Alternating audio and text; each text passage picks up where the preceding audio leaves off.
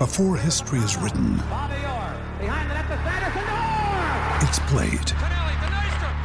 Before it's frozen in time, it's fought one shift at a time. Before it's etched in silver, it's carved in ice. What happens next will last forever. The Stanley Cup Final on A B C and E S P N Plus begins Saturday. Another day is here, and you're ready for it. What to wear? Check. Breakfast, lunch, and dinner? Check. Planning for what's next and how to save for it? That's where Bank of America can help. For your financial to-dos, Bank of America has experts ready to help get you closer to your goals. Get started at one of our local financial centers or twenty-four seven in our mobile banking app. Find a location near you at bankofamerica.com slash talk to us. What would you like the power to do? Mobile banking requires downloading the app and is only available for select devices. Message and data rates may apply. Bank of America N A, member F D I C. This podcast episode is brought to you by Coors Light. These days, everything is go, go, go. It's nonstop hustle all the time. Work, friends, family expect you to be on twenty-four seven. Well, sometimes you just need to reach for a Coors Light because it's made to chill.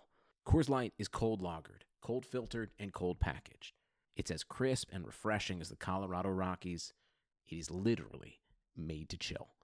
Coors Light is the one I choose when I need to unwind. So when you want to hit reset, reach for the beer that's made to chill. Get Coors Light in the new look delivered straight to your door with Drizzly or Instacart. Celebrate responsibly. Coors Brewing Company, Golden, Colorado. Now I'm starting. The Madhouse Chicago Hockey Podcast is brought to you by Triple Threat Sports, Merichkas in Crest Hill, Doctor Squatch Soap Company, and by Fry the Coop. Here are your hosts, N B C Chicago's James Naveau and six seventy The Score's hockey guy, Jay Zawoski. Let's drop the puck. That's right, friends. Welcome into this edition of the Madhouse Chicago Hockey Podcast. My name is James Naveau from N B C five Chicago. With me, of course, as always, is the one and only Jay Zawoski of six seventy The Score, of the I'm Fat Podcast. And he is an author, and his new book is going to be a sequel to A Tale of Two Cities by Charles Dickens. That's a uh, pretty ambitious project there, Jay. I like your jokes. I'm not writing a book ever again. That was really, really hard to do. So please buy it. If you see it in the store, go buy it or order it from me at madhousepod.com slash book and make it worth my while. Because that was Fun hard. fact, I saw it at the Bourbonnais Barnes and Noble the other day. You did. I should go sign some. I did that. At the, I think I said this last week. I went and signed some at the Orland Park Barnes and Noble. I signed like sixteen of them, so I'm sure there's a few left if you want to go try to grab one. Um, they're there at the Barnes and Noble in Orland. I walked in there and I was very upset because I didn't see it like on the shelf with all the sports books. It's uh, like Big fifty Red Wings and there's Big fifty Bears. I'm like, what the hell? Then I walked around the corner on the on the end cap, very fancy. Me and David. You, Wright. you were just in the uh, you were in the Blackhawks section at Barnes and Noble. No, it's like uh, the it was the notable. Oh, I'm sorry. Yeah, you're telling me about Bourbonnais in the Orland one. Right. I was in the notable notable sports books section. That's one way to put it. I guess so. That sounded mean, and it was not intended to be mean. It's funny. I like it because it's kind of true. Anyway, welcome into the Madhouse Chicago Hockey Podcast. We greatly appreciate you all tuning in. Uh, we are officially part of the Blue Wire Sports Podcast Network. We're very excited about that. What changes for you? Nothing. Absolutely nothing. You didn't have to resubscribe or anything, but um, really excited to be part of this thing. You might have seen a story that the Wynn Casino uh, in Las Vegas gave a whole crap ton of money to Blue Wire, and they're going to build a whole podcast studio system out there in Vegas, which is really cool. Maybe one day, James, Hawks, Golden Knights, and the Blue Wire podcast studios. Yes, please. I that like sounds it. like a lot of fun. But follow us on our social medias at Madhouse Pod on Twitter. We are on Instagram, Madhouse underscore pod. Look up the Madhouse Chicago Hockey Podcast on Facebook. We're on Patreon at Madhouse Pod, and everything Madhouse Podcast lives at madhouse pod dot com, including a link to our merchandise shop, madhouse pod merch dot com, powered by our friends at Triple Threat Sports. For all your team outfitting needs, call Chris, seven oh eight, four seven eight, six oh nine oh. Triple Threat Sports, if you can wear it, they can make it. All right, to the big story of the day, of probably this season, of probably, uh, well, you know, for a while here in Hawksland until they become contenders again. That's right. Ryan Carpenter scored. No, no, that's not what almost we're had a, almost had the hat trick last night. He was so close. Almost, but this guy did something. DeBrincat pulls it free. DeBrincat and Kane on a two-on-one break over the wing line. Kane to the left circle, pulls up, holds, fires. He scores! Number four hundred for Patrick Kane! That's it. Number four hundred for Patrick Kane. That audio courtesy of W G N Radio. We thank them for that. And what was really cracking me up, James, leading up to this moment was all the Hawks trying to force the puck to Patrick Kane. It's like, guys, it's Patrick effing Kane. The goal is coming. You don't have to force the puck to Patrick Kane. He's going to get this goal today, tomorrow, maybe in two days, but it's definitely coming. So you don't have to force it to him. But man, what a classic Patrick Kane goal number four hundred was. The only thing is that we don't get Pat Foley calling it. Yeah, that was kind of a bummer. The yeah. game obviously was on N B C S N last night, so we did get John Forslund calling the action. Eddie Olczyk did get to uh, describe it, too. So, I mean, it's not obviously without its local charm, but obviously it was kind of funny, like you mentioned, just the fact everybody was kind of trying to force him the puck. The dude went one game without a goal. Let's, like, not think right. that he had been stuck on three ninety-nine for weeks, and uh, the pressure of it was just building. But no, he'd been stuck on it for, like, one whole game. And the Blackhawks were like, come on, Patrick, score. And it's like, dude, why don't you, like, focus on putting this Red Wings team away first? Like, why don't we do that thing? Please call and them then, by like, their you... proper name, the hot garbage Red Wings. Man, they are. They're not good, but the Blackhawks sure made them look halfway oh decent. God, uh, how many man. shots did they give up yesterday? Like six forty-two? Uh, six forty-one, actually. Oh, I'm so close. I right know there, our listeners though. are going to angrily email us like, how dare you give them oh, one more hecky. shot, brother? Wow, that was a lot of noise that we just made. I wonder how that's going to uh, come across on our new uh, podcast network. But anyway, uh, there's there. You're absolutely right, Jay. There was nothing that could have been uh, other than maybe like a spinorama backhand. There wasn't a way that that could have been more Patrick Kane, right? He just always has that ability to either make the pass to set up the goal for somebody else, or if he doesn't do that, he's going to just rifle a precisely fired wrist shot at the net, and that's exactly what he did. He scored. There was great rejoicing, and then they went right back to the game. They like gave him a little bit of like a mention at the T V timeout, but I thought it was hilarious how they just kind of moved on with the game. Didn't give him, you know, little stick taps on the boards, nothing like that. It was just like, oh, Patrick Kane, Patrick Kane scored. Time to uh, move on with our lives. Yeah, I don't know. I was wondering if they would all sort of jump off the bench, but then you're up five one, and that becomes kind of disrespectful. And there's no fans there, so there's no real like pomp and circumstance. It was weird. It was a weird moment, but a great one. And this leads us to what will be the bulk of our conversation today. Patrick Kane's place in hockey history, Patrick Kane's place in Blackhawk history. Which of those two angles, James, would you like to start with? I think let's start with the Blackhawks history part of it, because I think that's the one that most people are kind of talking about today, and I've seen it put a million different ways, and the question ultimately just boils down to this. Is he the greatest Blackhawks player of all time? And I know that a lot of our listeners are probably already like up in arms about this question and already have their answers kind of lined up. But Jay Zawoski, I want to know from you, is he? It all depends on how you look at greatness. Okay. If you, you know, do you say, is, is team success? Is that the measure of greatness? Is individual success the measure of greatness? Patrick Kane has three Stanley Cups, and to me, that's sort of the last, um, you know, if you're trying to make an argument against Patrick Kane, that's probably the strongest thing in his case if we're talking about Blackhawks history. But when I look at the history of this team, I don't know if I'm ready to call him the best. Second best? Yes. But when I look at everything Stan Mikita did over his career, the numbers he put up, the innovations he made, what he's meant to this franchise on and off the ice forever. And look, those things are all in the future for Patrick Kane, right? We don't know if he's going to be an ambassador and a Hawk for life and all those things.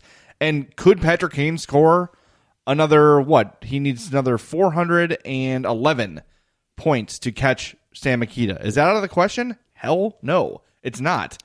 But I, I just, it's hard for me looking at the way Mikita's game was, and well, and I didn't get to watch him play, but just from everyone that talks about him, just an all-around player, a scorer, a playmaker, sort of the total package, and I think that still, to me, gives Stan Mikita the slight edge. The way I kind of have to look at it is, Stan Mikita obviously played in a different era of the N H L than Patrick Kane is playing in now. And I guess the question that we kind of have to ask ourselves, at least a little bit, is Patrick Kane's era more difficult for a player to find offensive success than Stan Mikita's was? And I would probably have to say yes, but then there's also the part of me that's like, there were only six teams in the N H L when Stan Mikita was doing his thing, and now Patrick Kane has thirty other teams to play against, right? Like, the quality of competition is at least a little bit diluted because of that, but then obviously the rule changes and equipment changes and the fact that goalies are, you know, pretty good nowadays, like... St- You look at it this way. Tony Esposito, right, ranked as one of the greatest Blackhawks goaltenders of all time, not even in the top ten in terms of save percentage or uh, goals against, I believe, for the Blackhawks. It's kind of wild that he's not in those categories, but it's because he played in a different era where guys just kind of scored at will. And so you do have to ask yourself, is the era that Patrick Kane is playing in a more competitive and a more difficult era for offensive players to potentially thrive in? And I think you almost have to say yes, even though there are some of those things working against it. It's absolutely true that Patrick Kane is is playing in an era more difficult to to play in. You, you mentioned Tony Esposito. You're right. He is not top ten in goals against average. Uh, number ten all-time for the Hawks, Nikolay Habibulin. Easy for me to say. Nikolay Habibulin with a two point eight four goals against. Save percentage-wise, he is seventh in Hawks history with a point nine oh six, zero point zero zero one percent better than Jocelyn Thibault. So, oh, yeah, the, the venerated Jocelyn Thibault. I apologize, by the way. I, I had the goals against average thing right. I completely screwed up save percentage. No, you Sorry, didn't, though. You, your point is correct. He's seventh all-time in franchise history in that number. Uh, by the Who's way, number one, by the way? Number one is Scott Darling. Yeah, that I love that stat. If you want to count that. If you don't want to count that, number one is Corey Crawford. That as he should be, honestly. And, like that, yep. What a career that dude had here. Uh, look, go to Hockey Reference, just look at the Hawks career leaders, and really look at where Corey Crawford was, and be like, "Wow, I think I did not estimate him well enough." Anyway, the point remains: when you watch those old highlights of Stan Mikita's era, and the goalies are just flailing, they're wearing like popsicle sticks for pads.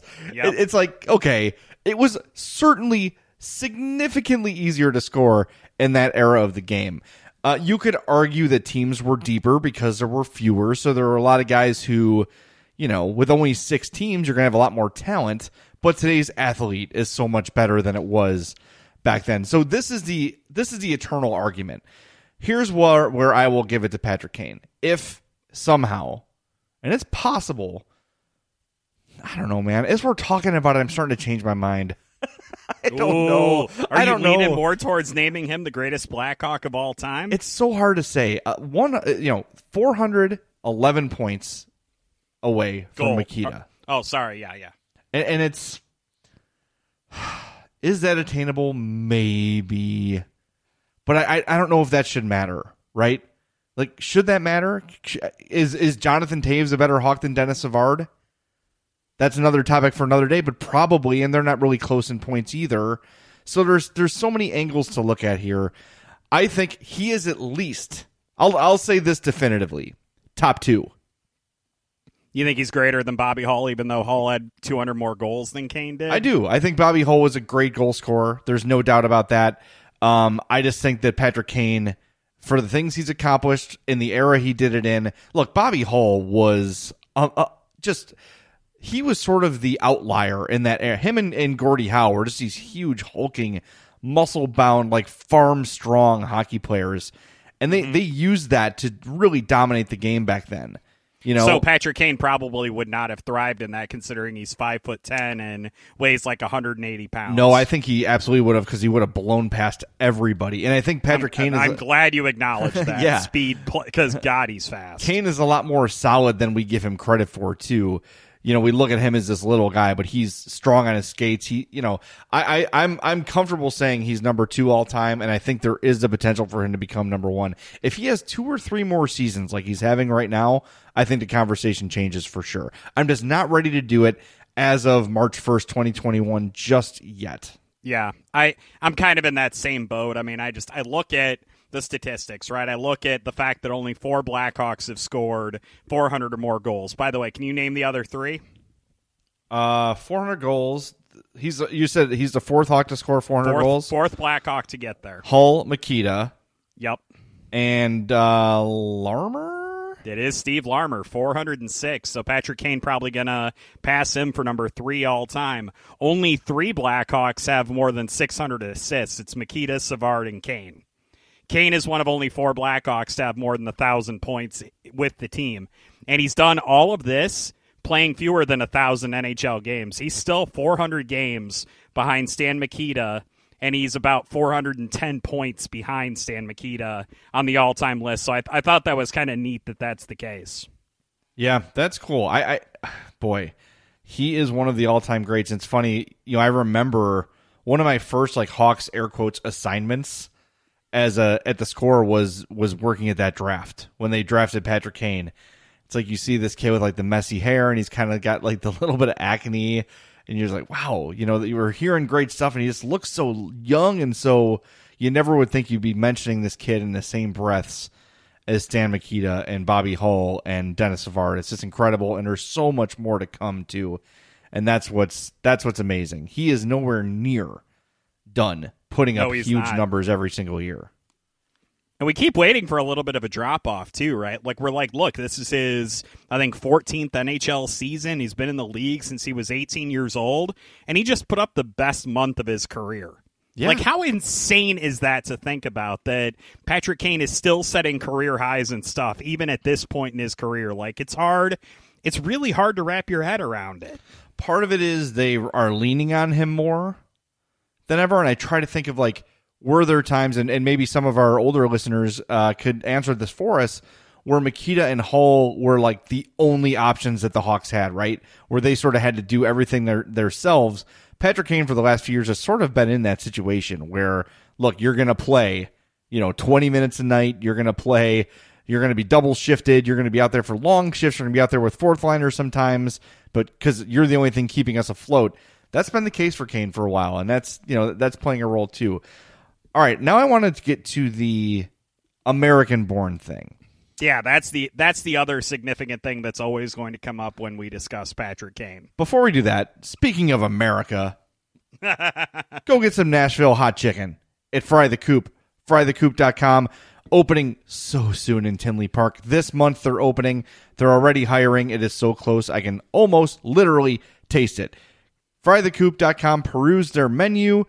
Check out the donut fried chicken sandwich. Yep, those are all good words, all mashed together. Yeah, it's as good as it sounds. The tenders, the Nashville hot chicken sandwich, everything there is terrific. If hot's not your thing, get the country. There's no heat to it at all. If hot is your thing, they've got you covered, my friend. The hot makes me hallucinate, and there's two steps higher than hot. So go to fry the coop dot com, place your order online, then head to your nearest location. You've got Prospect Heights, Elmhurst, Oak Lawn, and like I said, coming soon to Tinley. They're also in Westtown in the city, so plenty of options. fry the coop dot com. Go pick up from there. Very safe pickup windows, and you will be glad you did. When you go to these places, by the way, tell them the Madhouse Podcast sent you. It's very helpful for us. All right, so Patrick Kane, as it currently stands, is seventh all-time among American hockey players in points with one thousand fifty-six. Behind number one, Brett Hull, Mike Modano, Phil Housley, Jeremy Roenick, Keith Tkachuk, and Joe Mullen. Patrick Kane, unlike all these other names, has played fewer than one thousand games, uh, and that is something. He's four games away from that, so that's coming soon. But now the question is, where does he rank in American hockey history? And Kevin Weeks from N H L Network said, when it's all said and done, Kane will be the greatest born American player. Last February, E S P N's John Buchagross said, when it's all said and done, Patrick Kane will be the greatest American-born player in history. So, James, looking at this list, where do you see Patrick Kane's pl- place in American history? I think he's American probably, hockey history. Sorry, at, at least to me right now, like I think he's kind of in a dead heat with Mike Modano for probably second on that list. I think he's ultimately going to, like, probably edges ahead of him right now. I still probably put him behind Brett Hull, but I kind of agree with uh, John Butchergross that at some point he's going to be the greatest American to ever play. I mean, look what he did. First American-born player to win the Calder Trophy. He was the first American-born player to win the Hart, the first to win the Art Ross. Like, th- it's mind-boggling, the fact that there had never been an American-born winner of those frickin' trophies until Patrick Kane came along. Like, it's just, it's so incredible to me watching the progression of his career, and the fact that it, it honestly does not seem like enough people put him in that pantheon of, like, great American hockey players. Everybody obviously talks about Hull and Modano and, you know, B- Brian Leach and all these guys. Patrick Kane, when all is said and done, is going to easily be up there with Hull and maybe surpass him in my mind. And the fact that he has three Stanley Cups and a Conn Smythe to his credit, mm-hmm. that's all. That's a pretty damn good resume to say that he's the greatest born American player right now. So the split between Hull and Kane right now is three hundred thirty-five points. And it's mostly goals. Like, Brett Hull had an insane amount number of goals in his career. And the, he's Kane has played two hundred seventy-three fewer games than, than Hull. So Hull has what, like seven hundred forty-two career goals? seven forty-one.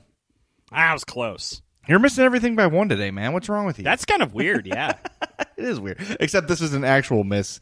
The Red Wings did not have six million shots on the Hawks last night. That is it. I, I said six hundred forty-two. Don't misquote me here, Zawoski. Sorry about that.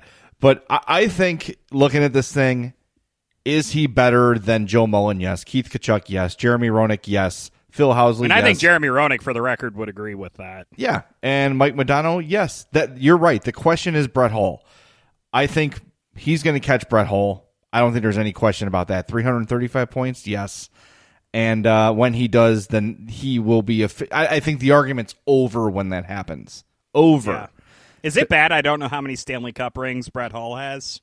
I think just one. Or did you know thought, he won? He won one in Detroit too, right? I was going to say I thought he won one in Detroit and one in Dallas. Uh, let's see, Stanley. Uh, correct, ninety-nine in Dallas, oh two in Detroit.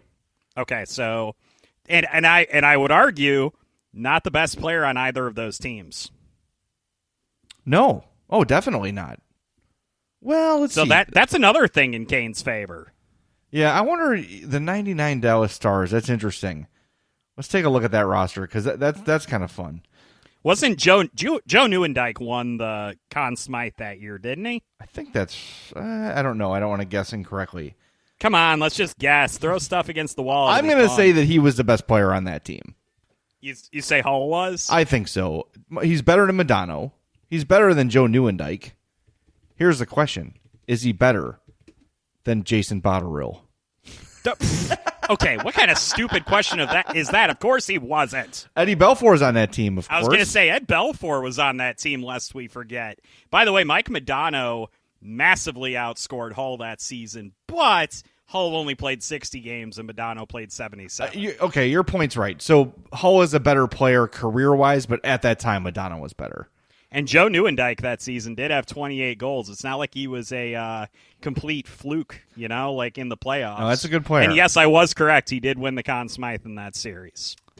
I just, I'll never like Mike Modano because he used the Hawks as leverage. Just didn't everybody? Yes. So did Brett Hull, by the way. Um, I was going to say, I yeah. think Brett Hull could easily be accused of that too. Well, you know, you're smart too. Because oh, I might go play where my dad played. Here's my money. Okay, I'm going to play with you because you don't suck, and the Blackhawks do. Hey, at least he didn't ditch us for Detroit like Chris Chelios did. Why you got to do that? All had been forgiven, and you had to bring it back up. Oh, I love just I love pouring more gasoline on that ever smoldering fire. Oh, it is smoldering, man. I'll never. It it still hurts. It hurts. I just can't get over that girl in my college. I wrote about this in my book, madhousepod dot com slash book. Her bringing me the Southtown with Chris Chelios's face on it with the Red Wing logo superimposed. I'm like, why would you bring me this? Why? I don't want this. This sucks. Like, this is the, the greatest worst. Blackhawks of all time, and he's wearing a Red Wings jersey. Like, don't do this for me. This is the worst. Like, hey, I brought you the obituary for your grandpa. Thanks. Thank you. That really warmed my heart. Her name was. Yeah. We're calling you out on the podcast. I wonder if she listens. I'm. I assure you she doesn't. She might be dead. I don't know. If oh, I, my God. I can't believe you went there. if if there was a... I probably shouldn't do this, but who cares? It's been a weird day. If there was a death pool of people I went to college with, she would be on that list. My God, dude. I don't know. I would just this think got that... dark so well, quickly. You know, there's. I'll tell you some stories off the air. I'm going to beep her name in the podcast, by the way. Because now, now I'm having instant regrets. Someone's oh. like, "Hey, Jay said you're gonna die." It's happening. That'll definitely happen. All right, what the hell are we even doing? Right I don't know. Now? We've definitely got some actual hockey to talk about aside from Patrick Kane. So let's do this. We're gonna regroup. We're gonna get ourselves together. Speaking to myself only, and take a break. But first, Merichkas in Crest Hill, our beloved original sponsor. They've been with us since day damn one, and we really, really appreciate their ongoing support. They're open for dining. Go get yourself a poor boy, the seafood, the chops, the twice-baked potato, the mountain of onion rings, that Icelandic cod. It's here for Lent. Go get it. It's amazing. You'll love it. Go visit our friends at Merichkas in Crest Hill, six oh four Theater Street. They are family-owned and operated since nineteen thirty-three. Go to Merichkas dot com or visit Facebook.com slash Merichkas. Go get that poor boy. Go change your life at Merichkas. On the other side of this, we're going to talk about Brandon Hagel's resurgence. Not resurgence, but uh, continued growth. Continued surgence. Surgence. I like that. And uh, a very popular Hawks defenseman was sent to Rockford, uh, while a very unpopular Hawks defenseman remains. We'll tell you all about it next on the Madhouse Chicago Hockey Podcast.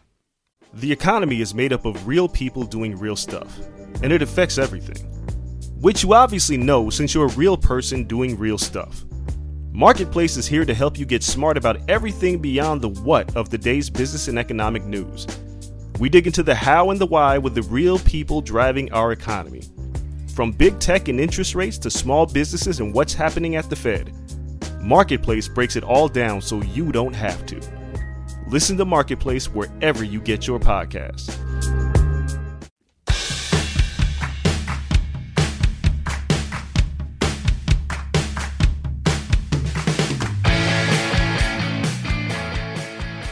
Welcome back into the Madhouse Chicago Hockey Podcast, friends. I, I know I've mentioned this before, but with Jay Zawoski's new uh, mixing board that he has, I'm actually able to hear our like bumper music and all that, so I'm just sitting here jamming out as we prepare for the second segment. And I almost forgot, you know, where I was for a second. I just I got lost, man. Um, this, the other topic, the big topic that I think we need to discuss on this show today is the continued, as we called it, the surgence Surgeons. of Brandon Hagel, who has honestly captured, and, and this is going to sound hyperbolic, but it's really not. He's really captured the heart of the nation, the, the heart, the hearts and attention of Blackhawks Nation. He really has. This dude's appeal is evident. Everybody talks about him. Everybody loves him. Every time he's on the ice, you're noticing something good that he's doing. His last, I believe it's four games, he has a goal, two assists, and eight shots. Played fourteen twenty-eight yesterday, one of his highest uh, total time on ice of the season. Brandon Hagel is really coming into his own, and he's really a guy that has been, out of all of the pleasant surprises this season, and this includes Kevin Lankinen, Pius Suter, uh, Philip Kurashev. He might be the top of the list in terms of biggest surprises and most pleasant surprises of this entire season. I totally agree with you. That's a really good way to put it, because all those guys you listed were sort of like, okay, this could be a guy like you sort of in your mind could get yourself to a place where they were contributing the the, the way they were, right? Or the way they are now. Hagel, we sort of joked, was like another guy on the fourth line winger tree with the Highmore. Fourth line farm that we still need yeah, to make a t-shirt for. With Highmore and Uh, Tanner Caro and Ben Smith and all these guys who are just sort of plug and play. They'll give you some minutes and they'll play okay. Hagel has busted out of that mold for me and is a different kind of player. And I keep comparing him to Andrew Shaw, and the goals haven't come for him yet. He got his first one. Uh, I could have scored that one because it was wide open, and that's just what he needed. But as soon as he starts converting on those goals, the sky's the limit. And look, I know Ryan Carpenter had a really great game against Detroit, scored two goals, power play, all that stuff. Hagel has earned some power play time, man. They've mm-hmm. got to give him a look out there. He is relentless. He is relentless. And not every player plays that way, but he has skill and the relentlessness. And that's why I keep comparing him to Andrew Shaw, because that's the last time I saw a player like that. Who, and like you could say, like maybe Brady and Matthew Tkachuk play that way, but he doesn't have that kind of high-end scoring that those guys have, right? And certainly wasn't as hyped of a prospect as those oh, guys hell no. were either. No, not at all. But he doesn't have that sort of skill, but he's got the ability where he could play on a third line, in a pinch maybe a second line if you needed a little bit of a different look. I just want to see him get some power play opportunities, because we saw when Andrew Shaw went on I R, um, you saw the power play sort of dip down a little bit. They were definitely mm-hmm. missing that kind of a player. That's why Carpenter is there now. I think putting Hagel there is just an obvious thing to do. What role would you have Hagel play on the power play? Would you have him kind of in the cycle route on the side? Would you have him go camp out in front of the net? What would you have him do? I think my initial instinct is to have him play in front, but the retrieval is so important too, right? The speed too. Like, I feel like those are really good assets out on the edge. Yeah, so I, I think there's a lot of possibilities for him there. Do I think he could be the guy standing in front, taking a beating and getting hit in the ass and scoring some goals? Absolutely. But He's I got think the hands to do it. He he sure does, and the willingness, which is a huge part of it. Mm-hmm. But the going and winning a puck battle in a corner is also hugely important, and I think he's he excels at that. So I don't know. I, th- I just give it a chance, see what happens, right? Like, the power play's been good, so I know you don't want to mess with it too much, but why not give it a look? Why not give him a chance? If a game's out of reach one way or the other, sure, see how it goes, because I really do think that his style of play fits very well for what the Hawks sort of lack on the power play. They've got the playmakers, they've got the puck-moving defensemen, they've got the snipers, they just don't have that grindy, go win a battle, go stand in front and get hit in the face with the puck and celebrate kind of a guy, and I think Hagel could fill that role very well. I kind of I was going to get into the power play stuff, but I think you articulated it in a way that, you know, pretty much like sums up the way I feel about him, and I think I kind of threw in a couple of little asides there as well. You the thing that I really I also wanted there, to discuss. Thank you, Stan.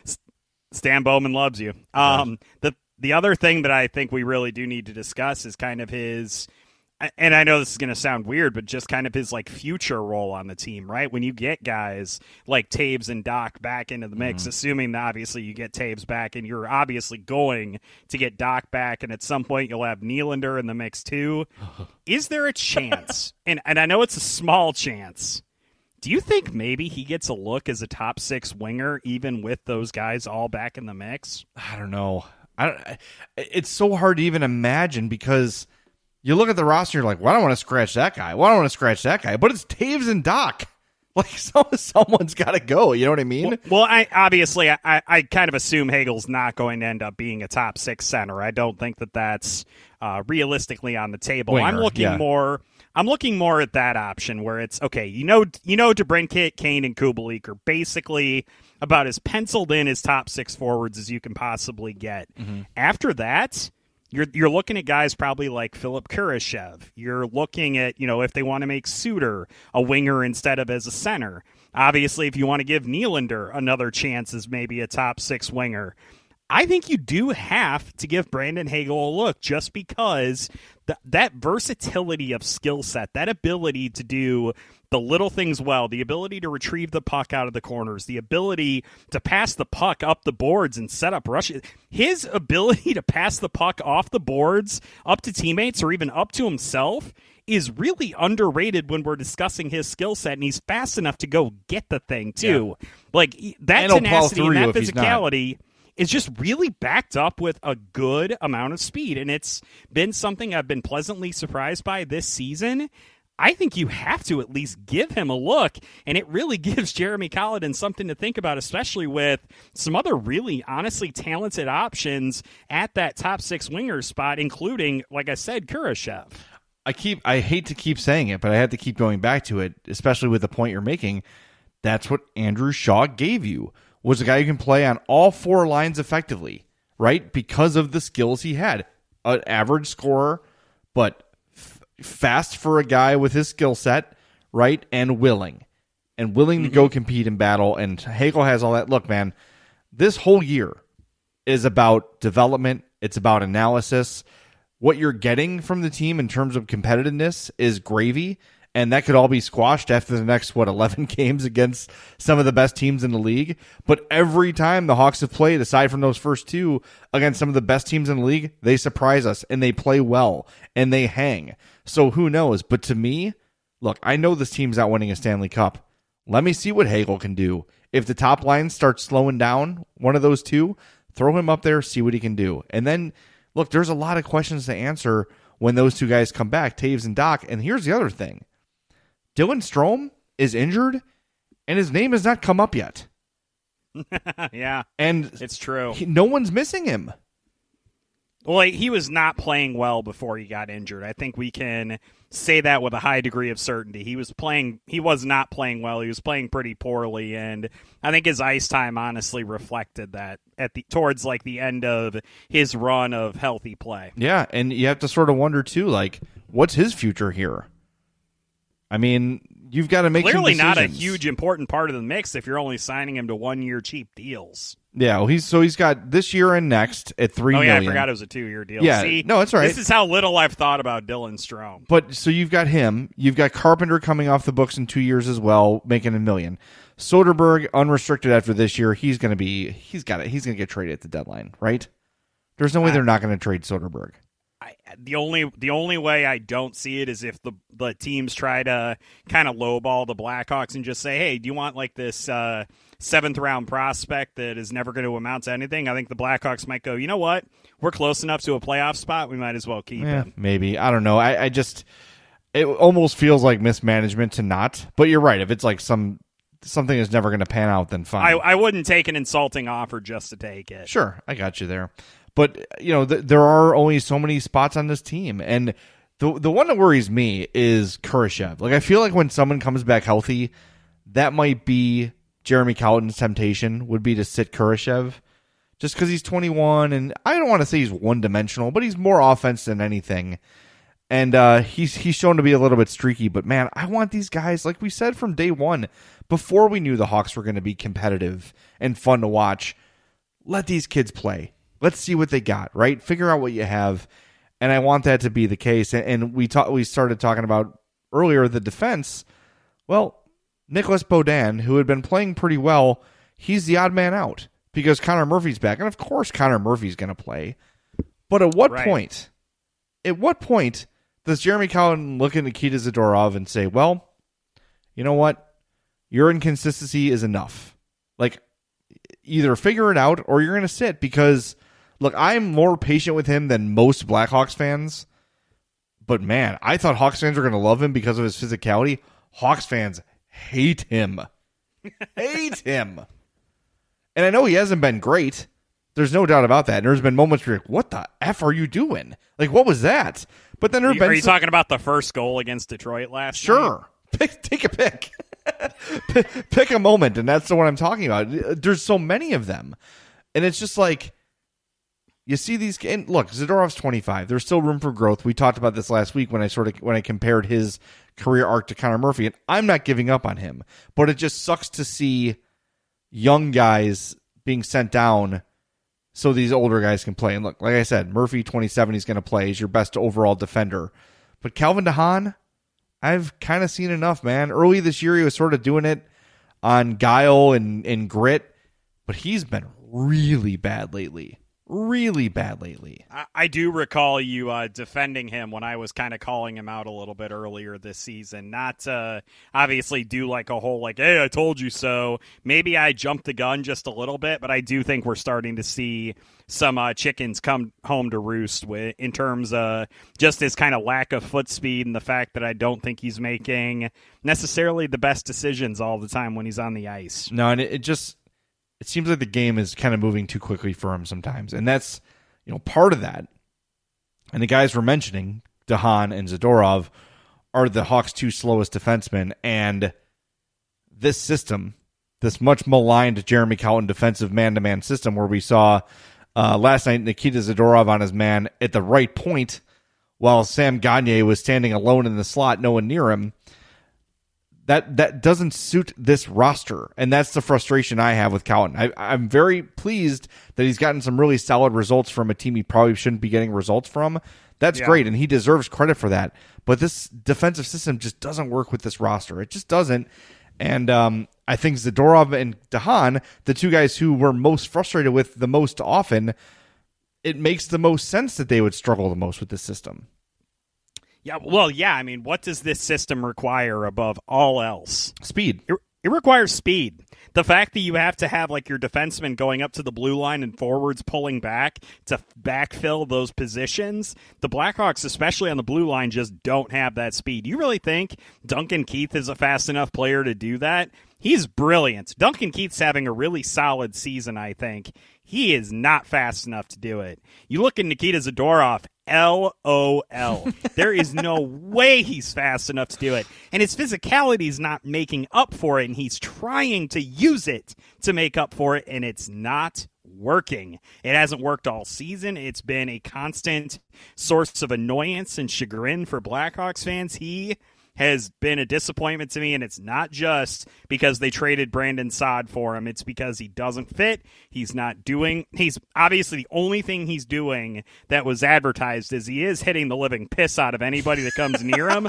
The problem is you can very easily evade him, and that kind of negates the whole me punch you face now kind of yeah. mentality that Zadorov has. I will say right now, I would rather see Nicolas Beaudin on the ice than Zadorov because I think that you're going to get something out of Beaudin. If he's here, you're going to be able to develop him.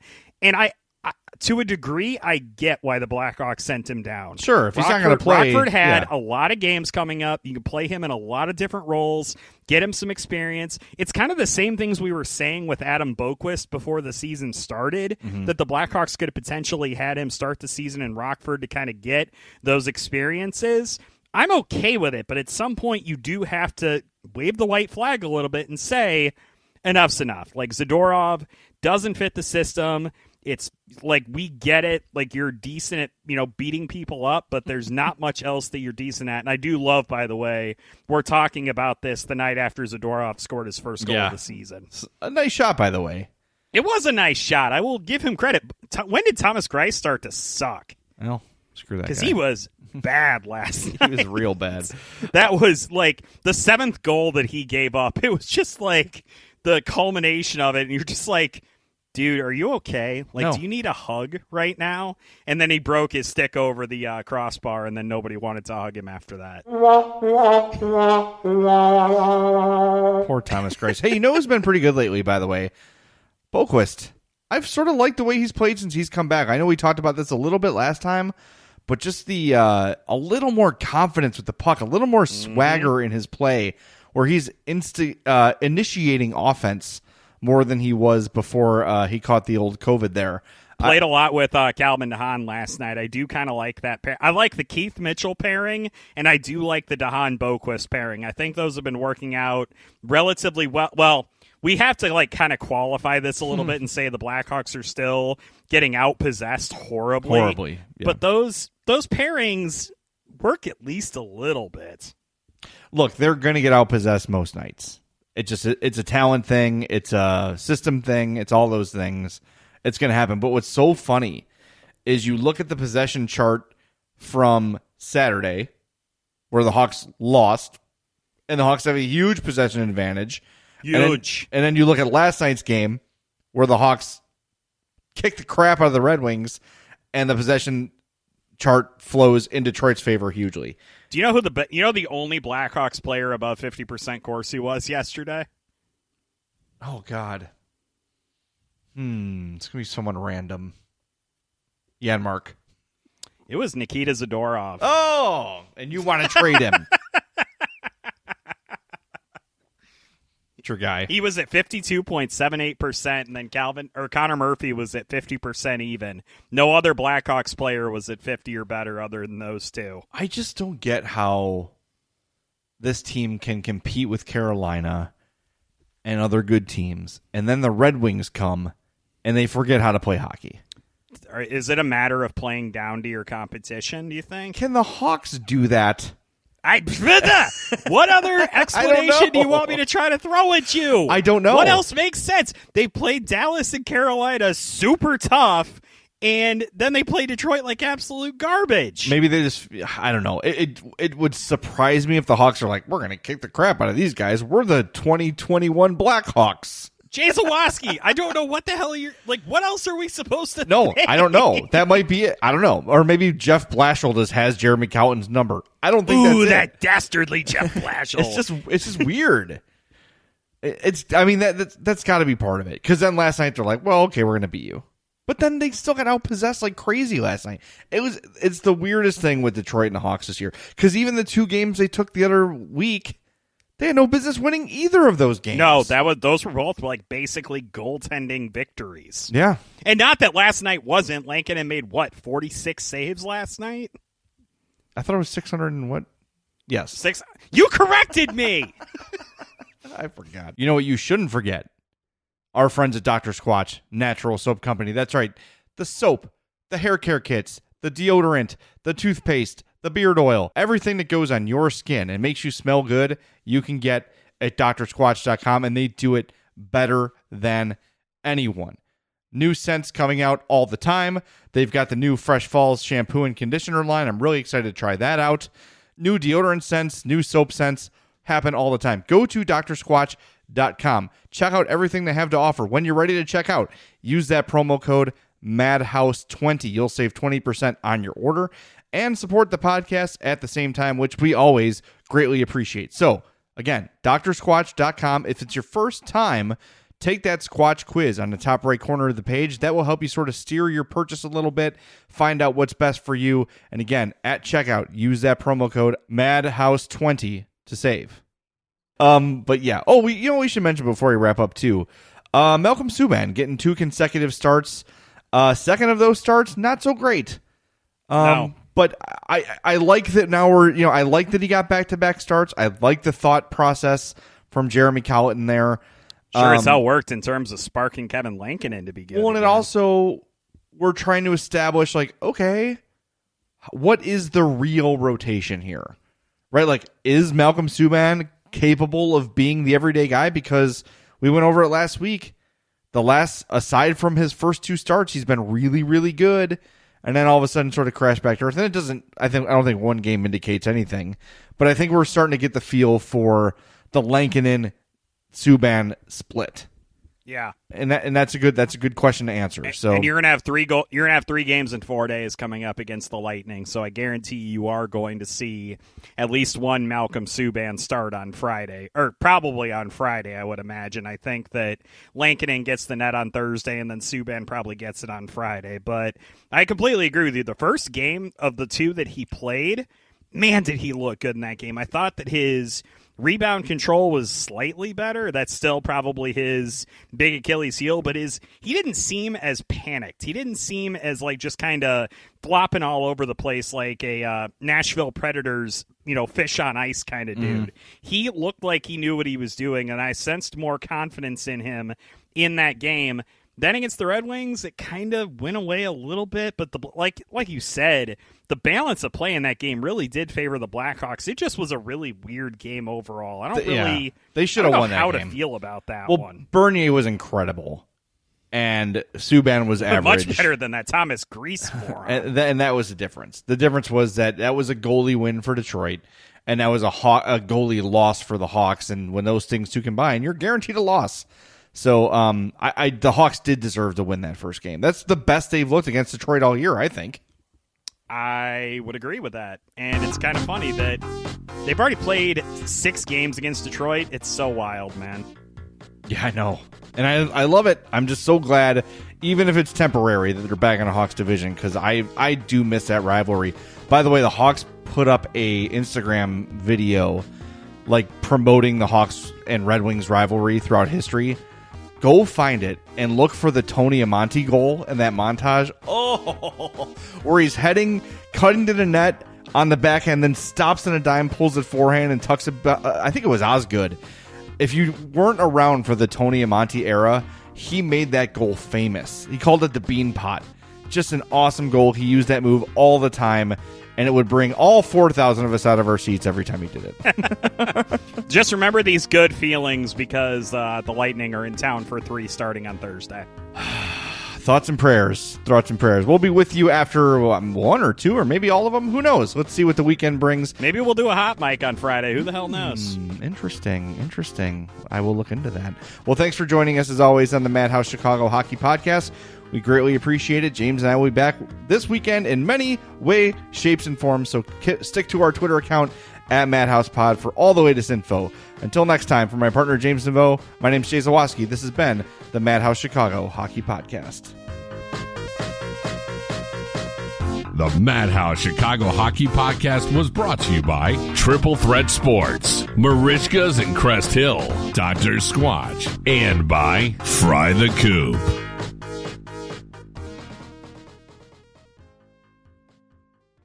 I'm Amira Rose Davis, historian and co-host of the sports podcast Burn It All Down. And now I'm hosting the new season of American Prodigy, all about Black girls in gymnastics. For the last forty years, Black gymnasts have moved from the margins to the core of the sport and changed gymnastics along the way. Now they tell their stories. You'll meet trailblazers like Diane Durham, superstars like Jordan Childs, and everyone in between. Listen to American Prodigies on Apple Podcasts, Spotify, Stitcher, or wherever you get your podcasts.